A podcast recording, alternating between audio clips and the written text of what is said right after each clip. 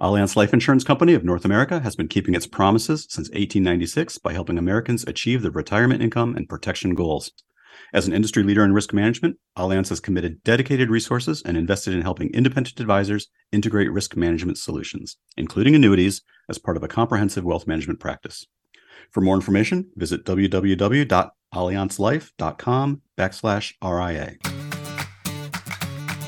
Hello, everyone, and thanks for joining us on the Advisor Innovations Podcast. I'm David Armstrong, and as you know by now, this podcast is simply an excuse for me to have conversations with interesting individuals moving the business of financial advice into new and interesting areas. And today I'm thrilled to be joined by Tim Maurer. Tim, thanks very much for joining us. Thank you, David. Uh, Tim is a financial advisor. Uh, just recently joined Signature FD as the chief advisory officer, and we're going to ask him what that means in a minute. But after several years of similar positions with Buckingham Strategic Wealth, you've written books, Simple Money and The Ultimate Financial Plan, contributed to Forbes, part of CNBC's advisor council. So you're around. You're you're deeply embedded in the industry, I'd say. I think that's fair. Also active on social media, and we're going to talk about that a little bit too. But before we, you know, get into some of the details, do you want to just take a minute to describe your day-to-day job? What drove you to Signature FD? What do you do there? What is a chief advisory officer? And you know, how do you how do you talk about what you do? Sure. So what drove me to Signature FD is certainly the people, but also the mission. and so there were people who I knew in common. Uh, Signature FD is one of the firms that literally from its founding 26 years ago has always had a focus on truly helping people with kind of a more qualitative and behavioral approach to financial advising as opposed to the purely quantitative side. So that qualitative focus a sense of understanding people's meaning and purpose in life and then helping point their resources in the direction of those things was really the big driver for me. And i'm sure we'll end up talking a little bit more about that some elements that internally we refer to as say net worthwhile for example and helping people see the intersection of their wealth and their worth. That was definitely a big focus for me because throughout the course of my career one of the things that I've been most fascinated in is the realm of, say, behavioral finance, behavioral economics, and the way that it can and should be applied within wealth management and personal finance.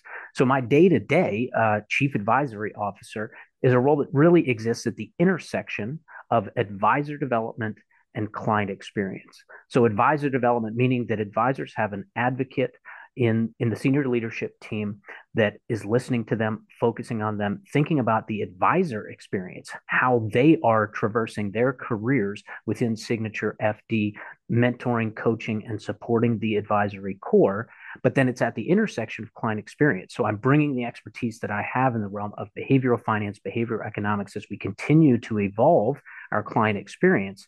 And then it becomes a circular process where I'm aiding advisors in pursuit of the optimal delivery of that client experience.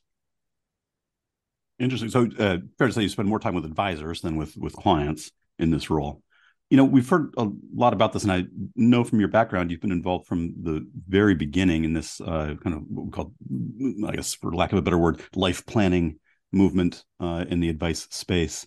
Um, you know you say financial therapy behavioral finance seems to have really grown in the past couple of years i would say. Do you want to just say a little bit more about that and why you think uh, this change seems to be happening or this awareness seems to be growing? Yeah, I'm happy to. I and, and it's really a movement that began more than 30 years ago. Uh, it began almost at the inception of the pursuit of financial planning as a profession as distinct from just being say a stockbroker or an insurance agent when all of that came together and the profession was born, there was already a nucleus of folks like George Kinder, for example, and Dick Wagner, who were focused very much on this qualitative part and the notion of quote unquote life planning. So, in terms of my attachment to that movement, uh, I've been in the business about 25 years, and it's really just been about, say, the last 15. I'd say for the first decade of my career, it was running into challenges over and over and over again. And I began talking to advisors about this notion that personal finance is more personal than it is finance. This was just an observation of mine in the practice of financial planning that more often than not, people are running into challenges or they're benefiting from financial planning to the degree that we're focusing on the personal implications and applications uh, within their lives. And so that like dealing with that and navigating that and seeing it as a challenge then it became an opportunity. I realized that there was actually this, say, niche or subset of the financial planning realm that was focused more on this behavioral or personal or life element of the work that we did. Uh, then I learned from the field of behavioral economics that the notion of personal finance being more personal than its finance wasn't purely anecdotal it was scientific fact. And so that's when my pursuit of that realm really took hold. I spent time studying with Money Quotient with Amy Mullen and Carol Anderson of Pacific Northwest, an unbelievable group that does some amazing thing for advisors. I have spent a lot of time studying with George Kinder and the Kinder Institute and receiving the registered life planner designation. I've also looked outside of our industry at how professional coaches do the things that they do and help people move from point A to point B to see the application of that within the realm of personal finance. And there again, that's where we come back to this now this collision with Signature FD, uh, a large and growing entity who has been pursuing that for a long time and looking for more help activating it within our advisory core and then certainly our client base. Yeah, for sure. To me, the notion sounds fantastic. Uh, we just wrote a cover story on uh, the rise of life planning inside the industry uh, and kind of trace some of its beginnings back to George Kinder and some of the others you mentioned. I do wonder sometimes in application how it works. One of the things I think I struggle with, as well as maybe some advisors, with this notion of being able to scale these kinds of relationships that you're talking about to I don't know what is the typical how many clients does a typical advisor have? Uh, hundred, maybe 120. Sure, let's call let's call it 100, somewhere between I'd say 75 and 150, something like that. Sure, and so the personal relationship and and the the almost therapist like coach like relationship uh, that this movement requires seems difficult to do over that many clients. Can you talk a little bit about how this works in the the the real world with client interaction? Yeah, you use the word fantastic, David, and I do think the question is begged: Is it fantastic or is it fantastical? Like, is this something that is actually beyond the scope of our work? You used two words, one therapist and the other coach. And one of the points of delineation I would make is that we are not called to therapy right? Un- unless we actually have studied that path. And there are financial therapists out there. Dr. Moira Somers is an amazing version of that. And it's been a joy to learn from her. But most of us are not qualified as therapists. And indeed, there's a differentiation between what therapy is and does and what coaching is and does. So I think a word coach is much closer to what we can aspire to be as good financial life planners, but we are not called to be therapists. And in many ways, if we take steps down that road, we're likely doing so in error. Therapy is about the, the practice of going backwards in time to understand how people are wired and then perhaps to work on helping them unwire it or rewire it. Whereas coaching is forward looking. So therapy goes backward in order to get insight about the present. Whereas coaching looks at the present and then aids people in determining where they would like to go in the future and then acts as a guide in that process. So I think that it's important to make that delineation because we're not called to be therapists as advisors. But you also ask another great question Is this taking too much time or do we have the time to do all this? And I think it depends on exactly how you spend your time. And it's one of the reasons why I'm so excited about the increasing commoditization of the quantitative elements of the work that we do as financial advisors. A lot of advisors are scared of this. I welcome it.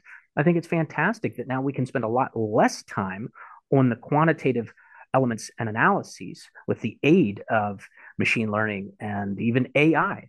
I think that helps us spend less time on those quantitative elements and more time on the qualitative elements that really add even more value to the lives of our clients. That's interesting. And, and it does also strike me that there might be a bit of a generational error as well. I mean, most advisors who got into the business, well, maybe around the same time you did, uh, were attracted to the markets, right? And attracted mm-hmm. to the mm-hmm. numbers and attracted to putting together portfolios and the investments. I mean, you know, it's, it's, it's in the name, right? Registered investment advisor. Is there a generational element here which keeps a lot of advisors from jumping in? Because we're really talking about two kind of different mindsets in a way. Yeah. David, let me ask though, for, for the sake of clarity, are you referring to the fact that you think that the newer or younger advisors are more interested in life planning than, say, some of the more seasoned advisors, or is it the other way around? I'm saying that the newer advisors are more interested in life planning than the seasoned yeah. advisors. Yeah. Well, let me say that I have seen a great deal of interest in newer and uh, younger advisors in financial life planning in the qualitative aspects in uh, the realm of behavioral finance. I've absolutely seen a ton of interest there. The irony, however, perhaps, is that I learned everything that I'm doing from the generation that preceded me, right? Folks like George Kinder, Dick Wagner, who sadly has passed on at this point in time, Rick Kahler, Ted Klontz. And so I, I learned what I know about life planning from the generation that preceded me. Uh, the generation that's generally considered to have shelved this as stuff that's not necessarily part of the work that we do. So I do want to clarify that. I believe that there are adherents to this practice all throughout the, mm-hmm. the, the generational lines. That said, what I do think we see, and this is one of the things we learned from the field of behavioral economics, is the notion of homeostasis. That is, that people get used to and become comfortable with the stuff that they've done for a long time there are an awful lot of advisors in the generation that precedes me or in my generation which by the way i keep saying that i'm generation x i'm 47 years old right so right there, there are a number there are a number of folks in generation x and the generation that precede us for whom the work of financial planning was either very investment centric or very insurance centric or very banking centric. It had kind of that proprietary backdrop to it. Then we made that evolutionary jump to the realm of RIAs, as you alluded to earlier, which still had a pretty heavy investment focus. Whereas I do believe that newer advisors are getting more comprehensive training, more holistic training. And yes, so those advisors have been focusing almost exclusively on, say, investments or even just the quantitative aspects of excellent planning that are vitally important in the work that we do. They may be less inclined to go into that territory that feels new and different. And let's face it, a little bit scary for us as advisors to go into new territory. They're simply more comfortable with what they've been doing for a long time. I think that's understandable. I think that's one of the reasons that you may also see this apparent generational divide. Yeah. Can you talk a little bit about how you know we talk about the commoditization of what a lot of the quantitative work that advisors do around mm-hmm. the investments and the uh, the the you know those are commodities now, easy to get, easy to use, easy to implement. The work that's going into putting some of these, and I'm gonna I'm not using this pejoratively, but some of these squishier concepts of life planning mm-hmm. into an advisor's workflow. I know mm-hmm. that there are some companies that are attempting to build build this into the into the machine, so to speak. Right. Um, how far along are we there? Do you see anything that's really interesting on that front, or where do you see this coming out in terms of being more, I guess, institutionalized across an advisor's tech stack? Yeah, well, I can say I, I'm super excited to be part of an entity who has taken these steps, right, and to systematize these elements within the planning process. But you're absolutely right. We may be a little bit on the, the vanguard side of this. Uh, we, are instructed, uh, for those of us who are certified financial planner practitioners by the CFP board, to do qualitative discovery, to better understand people's attitudes, expectations, right, priorities in life, and all that kind of stuff. We're instructed to do that as certified financial planner practitioners but it's it's typically been relegated to say these niche voices like the kinders of the world like the carol andersons of the world who we've had to go to in order to get the training on exactly how to do that. And so I'm thrilled to be part of an organization where I have an opportunity to aid advisors in the process of, of creating ways and means of navigating this. I alluded earlier to that concept of net worthwhile. So that is our proprietary definition, if you will, of what somebody's personal mission statement is that is then uh, activated by their their wealth, their resources, not just their money, but also their time, relationships, and influence, for example. Uh, and then we're we're utilizing now the field of behavioral economics to actually recreate the way planning is done, translating it from the language of the industry into the language of our clients. For example, instead of talking about all the details of, say, five factor investing, we're utilizing words like grow, protect, give, and live and even beginning to create portfolio structure where the investments inside the portfolio are bucketed within these elements of give, protect, grow, and live. And so it's fascinating. It is new, it is different. And that's the reason I'm here. But I think, David, we're just beginning to see the application of behavioral finance it, we've been talking about it for more than a decade now. It's been making the rounds at conferences and normally just giving people, say, cocktail party fodder to learn about, oh, that's recency bias or that's this bias or that bias. But I think we're just beginning to see the actual application and systematization of behavioral finance within the practice of wealth management. It's exciting time to be in this business. Yeah, the systematization is, I think, the word I was looking for. Um, and you know, finding places where that's happening. Um, you know, I don't want you necessarily to, to play favorites, but is there any kind of, uh, uh, you know, uh, beyond what Signature FD is doing, companies or platforms that seem to be kind of making strides in this way? I, I would have to go, I think, back to those niche elements. In other words, it's almost as though it's been outsourced. So the Kinder Institute's been around for more than 25 years, right? Mm-hmm. Carol mm-hmm. Anderson has been preaching this gospel for an awful long time. Dr. Moira Somers, uh, we've got uh, D- Dr. Daniel Crosby at uh, uh, Crosby at Orion. Mm-hmm. Uh, we've got uh, Dr. Brian Portnoy at Chief Behavioral Officer. And so that's the interesting thing to me is that even to date, the best work that has been done in this arena has actually been tangential to the firms themselves. I think it's just now that the firms are looking at this and saying we need to be able to do this.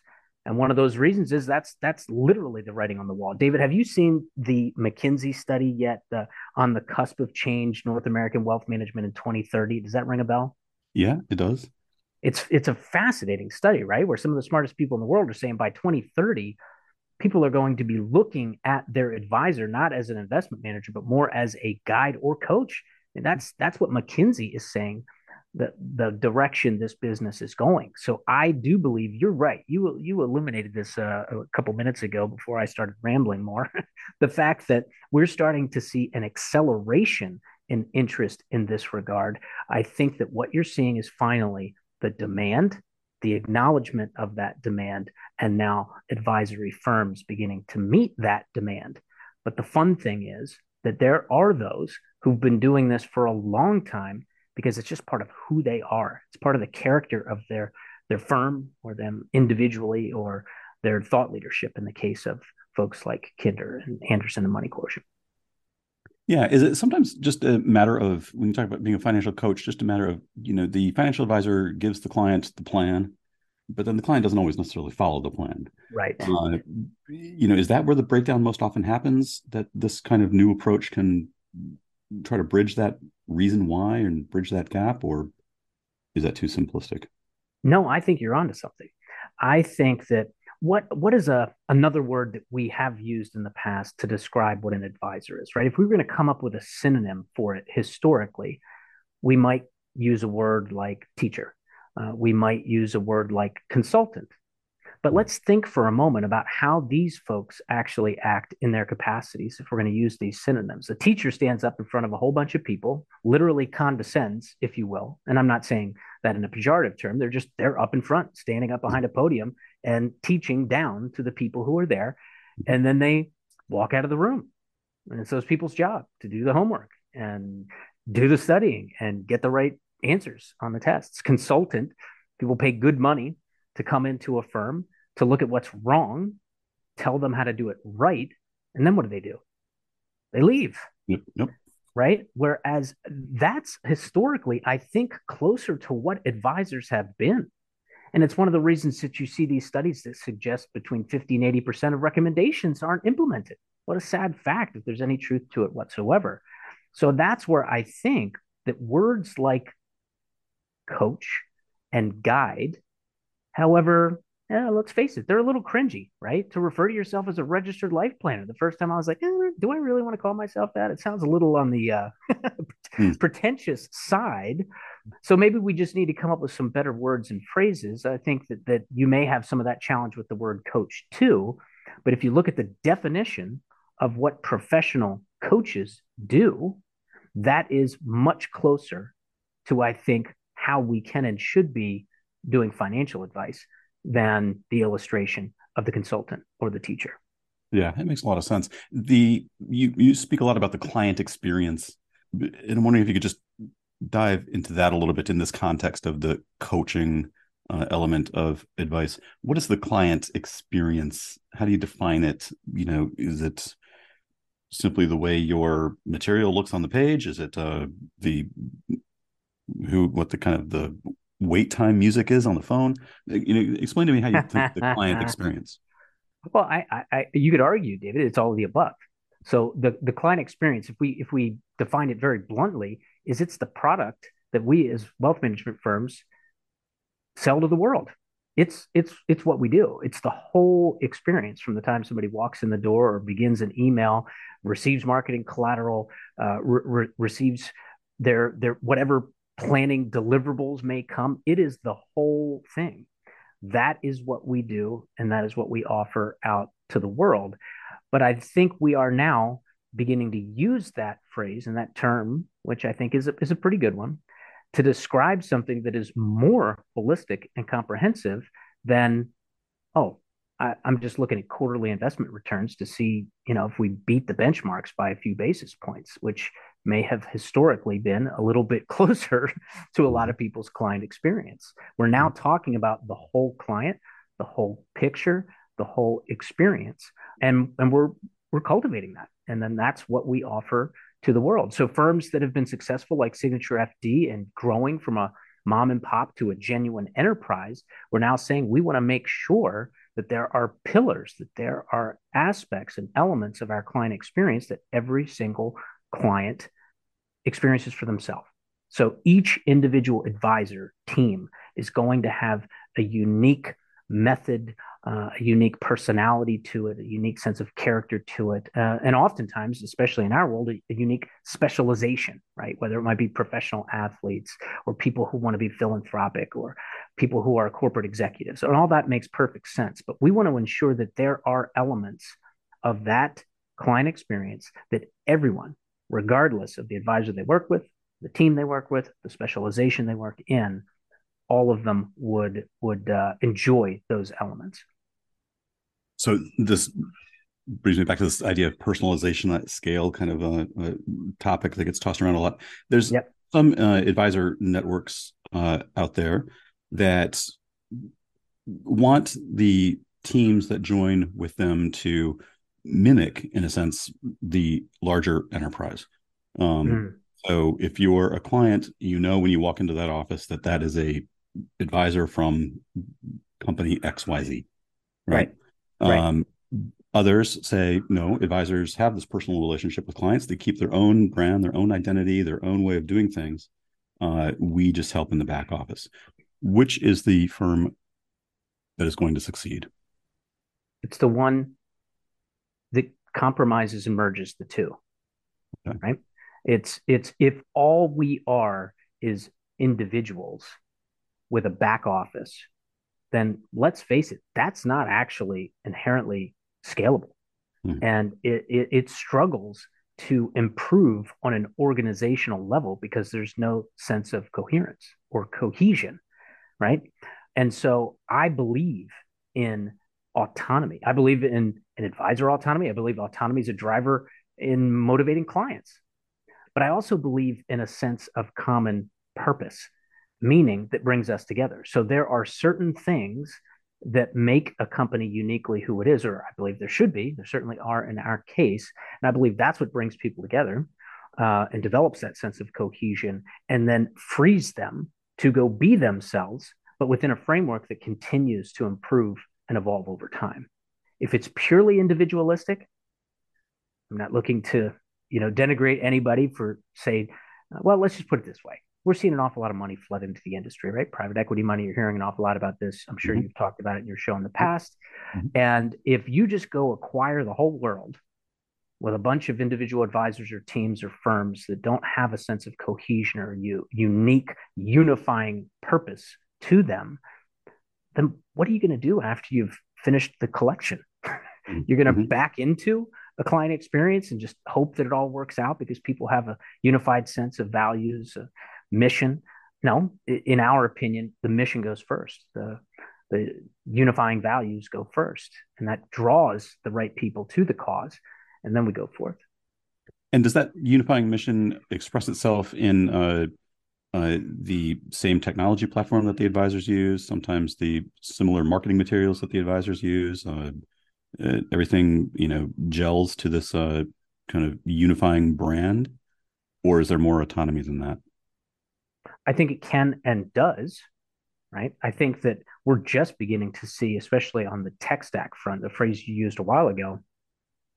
Even many great advisors who've been practicing financial life planning for quite some time, they have done the work of financial life planning. But then let's face it, what clients are interacting with in terms of deliverables and certainly user interface with technology, if they're logging in to say their custodian that that, mm-hmm. that holds the accounts, mm-hmm. it's not necessarily going to emulate that kind of holistic financial life planning experience that the advisor has offered to the mm-hmm. client. So there hasn't been that consistency. I think just now we are starting to see this happen. And it's one of the things I'm most excited about. One of the companies that we work with is Orion, and uh, Dr. Daniel Crosby is the chief behavior officer there. He and I were co presenting to our advisory team yesterday because we are actually working in conjunction with that unbelievable, you know, technology firm to ensure that there is consistency in the client experience throughout. That the elements that I just referred to of net worthwhile and GPGL uh, that we refer to internally are actually emulated in the the very experience of the clients when they log into their accounts, their portal. Interesting. It, you mentioned net worth worthwhile. What was the other one? GGPL? GPGL. And that that means absolutely nothing to, to anybody if they're outside of the the doors of Signature FD. But that's uh, that's our shorthand for grow, protect, give, uh, and live. That's that's that mental accounting concept where the elements of planning are seen through that lens, and even now increasingly the elements of investing are seen through that more understandable lens than all of the IRS code and jargon that we have a tendency of overusing. Yeah, as Signature FD grows, I mean, is part of the job to filter advisors who might want to join the network by their willingness to do something like this, uh, or you know, participate in this kind of uh, program. You know, I imagine that there's probably a lot of discussions going on with uh, uh in, in with the you know the growth engine there. Mm-hmm. uh, talking to advisors all the time i'm sure. Uh, you probably find advisors that are more amenable than others. Uh, sure. is that an element that goes into uh, any kind of partnership? I'm sure it is. But when you when you say what you do and you do what you say right? If somebody comes to our website to look at us uh, whether they're say an end client or an advisor who might be interested in finding the the ideal home mm-hmm. to grow his or her practice, they're going to see all this stuff that you and I are talking about right up front about net worthwhile, about the intersection of your wealth and your worth. They're going to see the the grow, live, give, protect elements. All of this stuff, they're going to see it. And so I think that there are going to be both clients and advisors who self-select in and they're like, yes, that's what I want to be about. And there are those who are going to self-select out.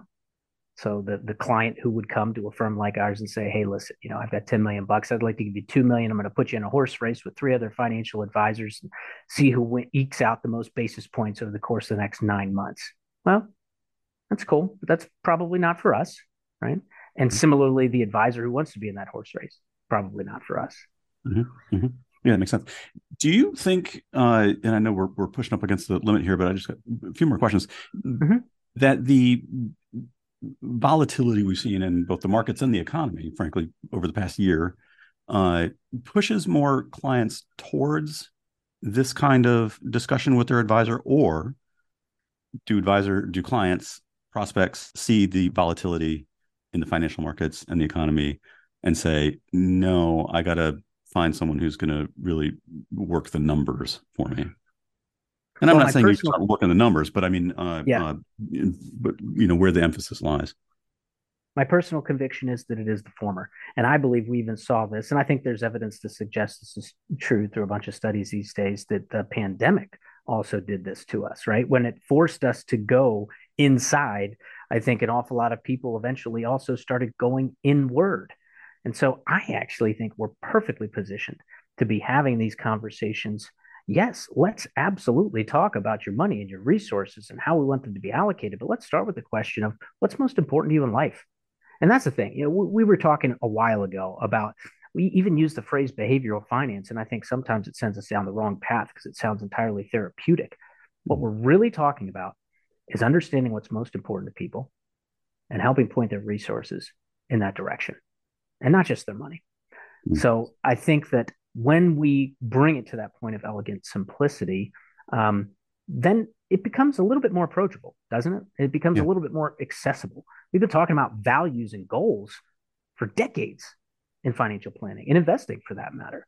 Now we're really just talking about activating it, doing something about it, because I think that we've been using those words and phrases for a long time as an industry.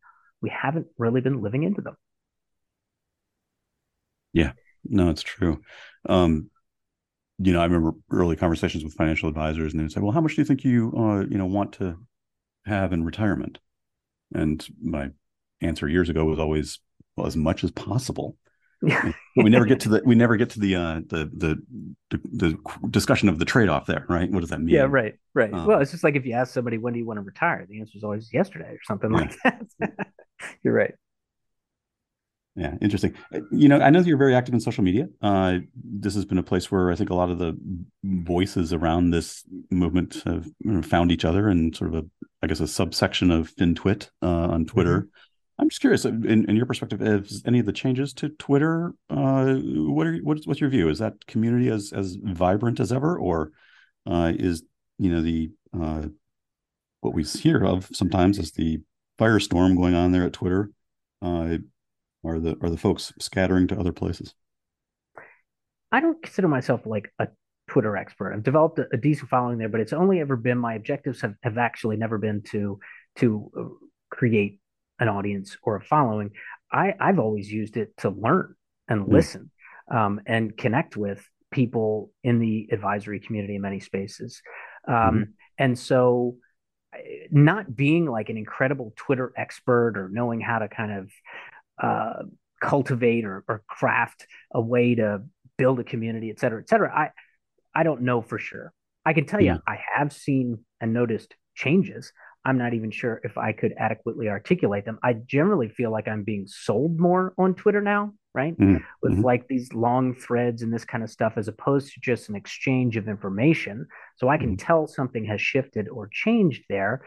Uh, to me, it, it, still provides, it's still additive, right? It's uh, mm-hmm. it still adds value, and I'm still using it as a as a learning tool.